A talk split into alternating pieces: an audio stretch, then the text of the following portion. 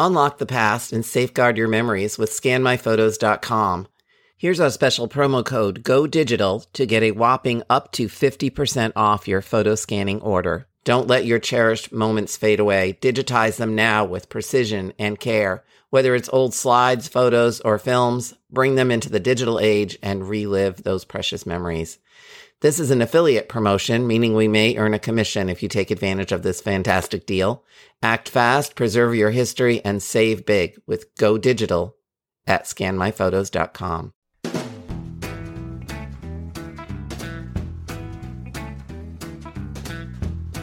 Hi, I'm Maureen Taylor, the photo detective. I really love family photographs, all of them, from the mystery images you find in shoeboxes and albums to the pictures you snap with your digital devices. No mystery is too small. A simple question about an image can lead to new stories of your ancestors.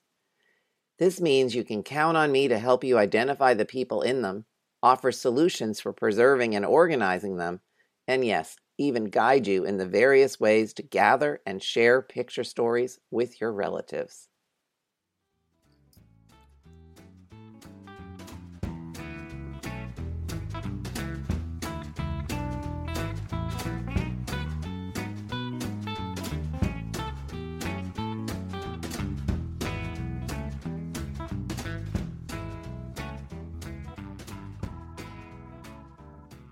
My guest today is Dave Wilson from the Victorian Photo Studio. Dave, you don't know this, but I've been lurking on your page for a while. I think what you do is pretty cool. Why don't you tell folks about what it is that you do with the Victorian Photo Studio? And then at the end, tell us how we can get in touch with you. Oh, well, thank you. So, what we do at the Victorian Photography Studio in Gettysburg is we run kind of a Victorian photo parlor. We try to give our customers the true full experience of the way photography was done in the 1860s. So, when you come in, we'll have all kinds of different varieties of outfits and uniforms and clothing and dresses and furniture and backdrops we really try to emulate the look and feel of photos you'd find from the 1850s through the 1870s. That's pretty cool. And what type of formats do you do? So we're mostly large format shooting wet plate collodion. We shoot tin tintypes and ambrotypes. We use our main parlor camera is an old daguerreotype camera. So it's like a probably early 1850s lens and box and we set that up up there with uh, continuous light there's a lot of people who use strobe but to really kind of capture that that look and that feel we use continuous lighting uh, which which means you're going to have to sit still a little bit longer than just popping a flash but uh, we uh, also have posing stands and all kinds of little tricks to help you hold still while we're capturing your image. That's amazing. And you have a wardrobe for people as well, which I right. just want to say right now is going to fuel the flame of that myth that every studio had a closet you could go in and pick your clothes out for. That's all I'm going to say, Dave. right, I know. So we we do a lot of myth busting at our studio, and that is one of those things that people thought, oh, photographers had a ton of these props and clothes, and in some cases that is somewhat true. We do a lot of like early war civil war photographs and if you look at some of these particularly like the early mississippi like jeff davis and the south photos all those guys are holding the exact same sword, the exact same pistol, the exact same table. You know, so yeah, there were some some photographers props, but most of the time you just showed up in what clothes you're you were going to wear anyway. You don't go to J.C. Penney or Olan Mills and they have a wardrobe for you there. You kind of pick out what you already want to wear and show up, and it was no different in the 1850s and 1860s. And that's kind of what we're we're shooting for is is we really want to we really want you to look like an 1860s civilian, whether you're wearing a dress or wearing a uniform or whatever we've got. We're, we're really trying to push for that that look where it's not just your typical photograph. We're shooting for something a little better than like the boardwalk. So yeah, I mean that myth won't die. Your ancestors they would dress up for the photo studio. It was an occasion. You didn't right. want to show up in your threadbare overalls that you've been working in the field right. in. I mean, some people did, but for the most part, people wore their Sunday best. Exactly. And even when you see occupational tintypes, a good one is a guy named William Poole, who they based Bill the Butcher off of for the gangs New York. He was, you know, a butcher by trade. And of course, he's there in his apron but he's also wearing a top hat. You know, he's wearing the nicer stuff he's got. And you see all these great occupational photos. Were these craftsmen wearing cravats and silk vests to be turning table legs? No, they probably weren't, but they were wearing something nice to go get their image struck. Yeah, I'm sure that, yeah, I'm sure of it. So, what are the challenges of working with 19th century technology and trying to photograph 21st century people? A lot of it is getting people to understand the pose, actually. It's not something. It, it, 19th century posing has kind of got a style to it. And I've spent most of my life looking at old photos from the 1850s and 1860s, particularly American Civil War. But when you look at these parlor and portrait photos, you see a lot of themes and a lot of the same thing over and over again. The way men stand, the way women sit, just the way you hold your head, the way you hold your face, where you're looking.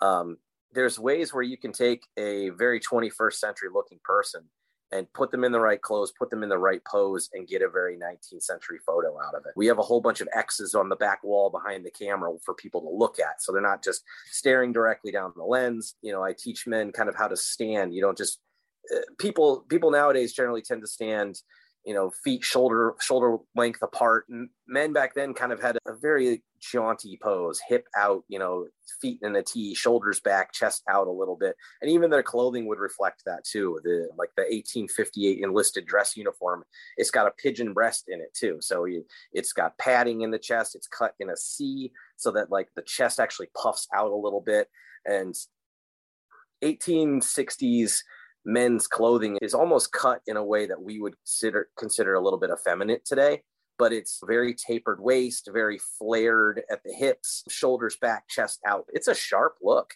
but it's not it's not something that we would consider inherently masculine today but that's what was in back then. And so we I, I tend to try and kind of push my customers a little bit that way and explain the fashion as we go.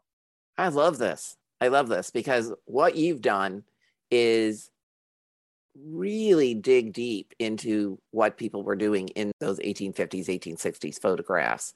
Now, I just want to say you're making a big problem for me with these photographs where you're posing 21st century people in 19th century formats, in 19th century clothes no one better come to me with one of those and say who's it. Well, it's in this I, picture. I tell you, but it's it's happened before. I can think of at least two instances where some modern tintypes have been sold as originals. My tintype friend Rob Gibson, who used to shoot right across the street from me, there's a Facebook page called Civil War Faces.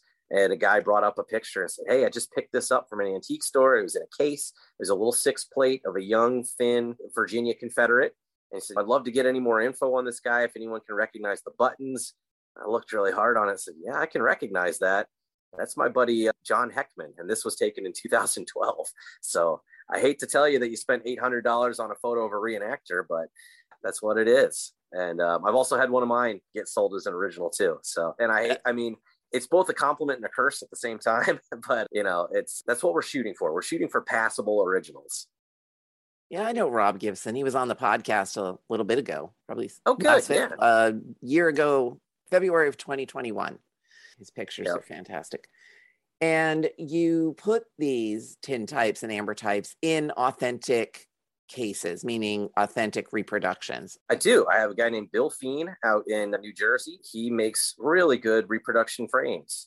I'm, I'm a big uh, collector of original cases. Um, I'm a big fan of like the Ike Miles, Ike Meyer style case. Just any of those great little thermoplastic gem cases that I can find. I love collecting those. And I used to have a guy who would find old ones that were all beat up and he'd put them back together and fix them up for me and I'd sell them in the studio. So for the first couple years that I had the studio, we were selling only original cases as well too. But the market on those has gone crazy, crazy, and the, the supply is basically dried up. So I've been getting reproduction frames made, and they really do add to your photo. There's something that just inherently makes it look more 19th century having that brass mat and keeper and the leatherette case or a thermoplastic case.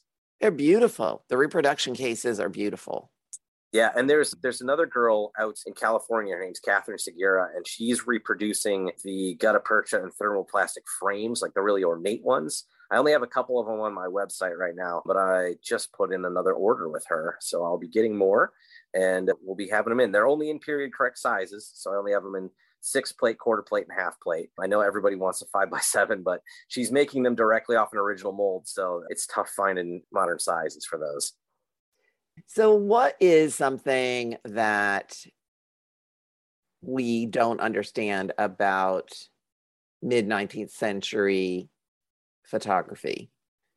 So I'll kind of answer that in a roundabout way. One of the big things that I've learned from actually practicing 19th century photography is how to have a better eye for looking at period photos and understanding lighting conditions, developing conditions, just all the little tricks that can make things happen. I am begrudgingly a, a moderator in two postmortem Facebook pages. And uh, yeah, believe me. Yeah, don't, don't go there. it's horrible. But one thing I can do is I can shoot down a lot of those myths by reproducing how those photos come out. Because I'm sure you've seen all the time the people, oh, they've got dead eyes. Well, those are blue eyes, most likely. For those of you who don't know, in the collodion color scale, blue comes out very, very white. Yellows and reds come out very, very dark. Collodion is only reactive to ultraviolet light. And so the colors on the nanometer scale that are closest to ultraviolet light, you know, light blues, they're going to develop much quicker and so they turn very very white and so every time i get one of those oh they must you know this this person's glassy eyes they must be dead. So i can i can reproduce that in the studio. Or talking about how the colors of people's hands or skin goes really dark. So i can reproduce that too whether by my lighting or by my development or just the skin tones of certain people. Like my wife's hispanic she's very pale in real life but when I shoot a tintype of her, she always comes out fairly dark just because the olivey tones in her skin are going to trend dark because they're more like yellowy. It's just a characteristic of wet plate photography. That's that's how it always was. That's how it's always going to be. There's, I've tried and tried and tried to make the color red come out anything but dark, but it, it really doesn't. You're just always going to get that. I, I don't want to jump too far into this because you had a whole podcast covering mourning photos, but the colors of people's clothes. Um, there are so many cl- uh, colors on the spectrum that are going to come out dark that look black or look gray and you can't just look straight at the color in in wet plate photography because there's so many bright vibrant reds and maroons and yellows and grays and so many colors that are just going to come out drab um, especially if they aren't developed the right way and so just basing your your opinion on a on a mourning photo, air quotes there, off of color, just you, you really can't do it. You have to understand mourning attire and mourning clothing and fabrics and and all that kind of stuff. You do. And so I follow a number of fashion historians on Instagram and they share images of clothing from museums. And mm-hmm. when I give a lecture, I'll include a bright orange ball gown from the 1850s right. because people think orange that's a modern color. No, no not no, no. so much. Well and the thing is with orange with all the yellow and red in it it trends dark almost all the time. So unless it's a silk and the fabric is really kind of bouncing the color back orange wool is going to come out black. Right which then yep. will look like a bride in mourning right and I, I, I a lot of times on my instagram i like to post a digital photo and then the tintype because you see so many plaids and stuff that come out completely different. I had uh, just uh, about a month ago, I had a group of three girls come in and they made their own dresses. This girl had a beautiful plaid silk. And I don't remember the actual colors. I'm colorblind of all things, but I don't remember the actual colors of it. But two of the main color, like the body color and the accent stripe, ended up turning the same color in the collodion. And so instead of a plaid dress, now she had a striped dress. And so if you're trying to recreate that fabric off of that photo, you would never know that it was a plaid dress. That's so um, interesting. One of one of my very favorites. I was uh, there's an older gentleman who came in and he was doing a, a GAR impression, Grand Army of the Republic, and and so he had this navy blue jacket on.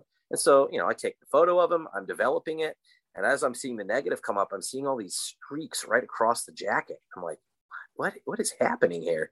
And so I'm staring at it, and I rinse it off, and I look out, out of the dark room. No, he's wearing a, just a plain jacket. I'm staring at the jacket again, and we develop it, and the jacket is plaid. And I was like, well, how did this happen? And so we looked at the jacket, and there is a single thread light blue plaid stitch that runs through it. He's like, I've had this jacket for 20 years. I never noticed that. the collodion camera picked it up and accented that that very light blue and turned it white and it, it looks like a plaid jacket in the in the tintype that's fascinating so if, if, you were trying to recreate that fabric you say oh all i need i need a plaid fabric for this jacket but as far as we could tell it's straight up navy blue so. Mm. now what about when photographers were taking pictures in the mid 19th century as atmospheric things like weather conditions would affect the developing time and of course. Oh, how does that how does that work with your studio? And are you using old time chemicals we are yeah. In fact we make almost all of our chemicals in house i'm one of the one of the only ones who's still using potassium cyanide as a fixer. Most of the most of the the wet plate hobby has moved on from KCN and they're using rapid fix or ammonium thiocyanate but I feel it gets a flatter grayer bluer tone to the images. And so we're kind of really looking to recreate that 19th century tone that kind of like coffee cream tone um, and so to really get that we we use all the exact period chemicals so we mix our own collodion in house we mix our silver nitrate our developer. I mainly base them off of a book from 1864 called The Silver Sunbeam. It's got multiple different collodial recipes in there. I tend to mix three different collodions for different light. Um, for outdoor light, for dark outdoor light, and for indoor artificial light. Um, because your tones and your contrasts and your midtones are all going to read different depending on the style of light that you have. All right, let's take a step back. Okay. that stuff you're messing with is really mm-hmm. toxic. Very. How are you managing that? I mean, photographers in the 19th century died regularly from the chemicals that they were. You're a young guy. I don't want you to die anytime right. soon because of the chemicals you're mixing. So it's one of those things that if you treat the chemicals with respect and if you understand what they can do, you can be safe around them and use them safely. Make sure that they don't mix with anything else. Um, KCN in its liquid form, potassium cyanide, it's not permeable through your skin, but if it gets in your bloodstream, you're in trouble. So when I'm mixing the powder uh, in, into the liquid, I wear a full respirator, I wear goggles, I lay down an entire fresh set of paper towels in my dark room, and I do all the work on that, and then I bag that up and tie it off and throw it all away when it's all done. So everything that I'm working, because KCN is the consistency is almost like Sweet'N Low. It's a real, real fine powder, but it's kind of flaky at the same time too. So I turn off all the fans, I turn off everything. Even if it's a hot summer day, I turn off the AC just so that there's no chance that anything is going to get airborne. Um, but as far as dangerous chemicals, that that is the tough one. Silver nitrate can also be rough too, but you know, you wear gloves, you handle everything with a lot of care, especially you don't want to get anywhere near anywhere near your eyes. That's that's you know what they assume Mathew Brady went blind from was handling all that silver nitrate. But yeah, if you if you aren't stupid about it and if you aren't careless about it, you can really you can really work with this stuff and and not have any issues. Wow. And you know, I should have asked this question in the beginning. But how did you get started with this? so I literally walked into the studio and it was for sale. I have no photographic background other than that. I didn't even take like a high school photography course. My great aunt was a photographer. Uh, she did analog photography. Um, and uh, so that was pretty much the only experience that I had with it, but I never did it hands on. I was just around people who shot film. But I was a Civil War reenactor and historian, and I spent most of my life studying these types of photos. And so that's, you know, I already had, I already knew how they were supposed to look. And then it was just doing the mechanics to make them look that way.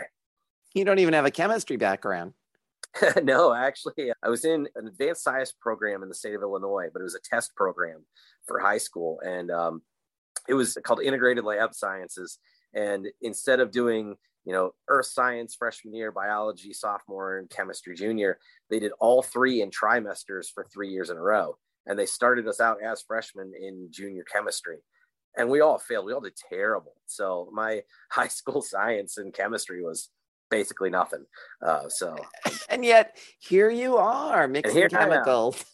I know if Ms. if Ms. Heiberger only knew that I was doing chemistry for a living, she would literally die. so I think you might get a phone call. yeah, she she retired right after that class. She was done with it. No more. So anyway, Dave, anything else you want to add? Because this has been really enjoyable. Uh, how can people participate in the Victorian Photo Studio?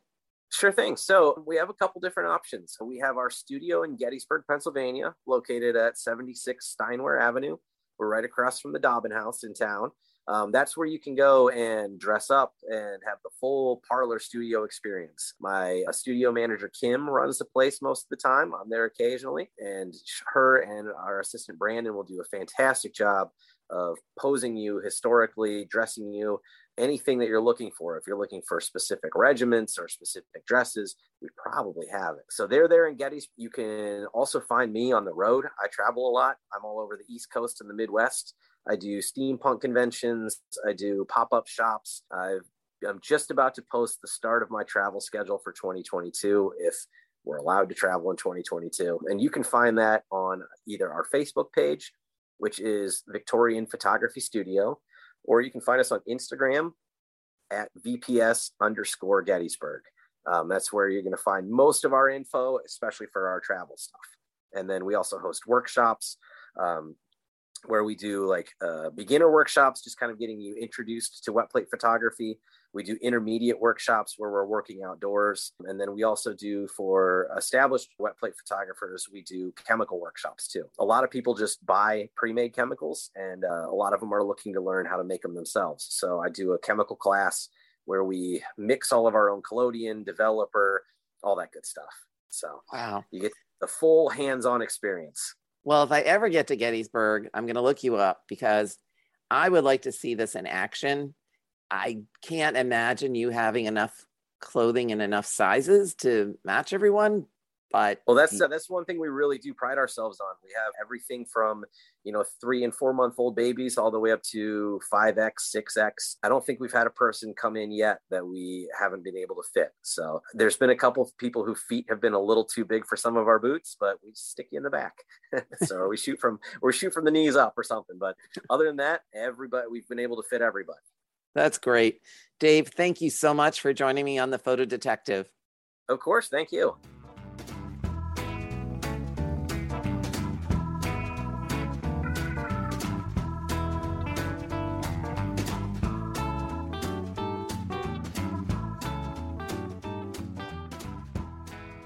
You enjoyed this episode, please share it on social media, leave me a rating and a review. And if you know of a friend or family member who's also interested in family photographs, share this episode with them too. See you next time.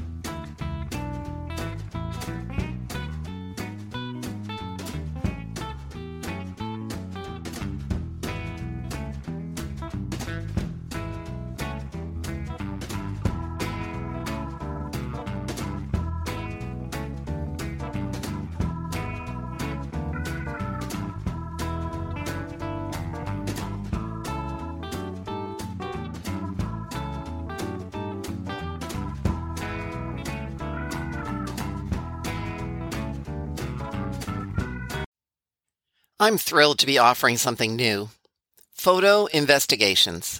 These collaborative one on one sessions look at your family photos.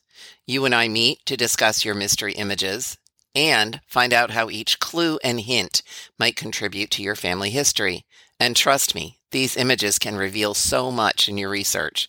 I have decades of experience in the photo, genealogy, and history industries. This is your chance to learn from me and discover the stories in your family images. You can find out more by going to maureentaylor.com and clicking on Family Photo Investigations.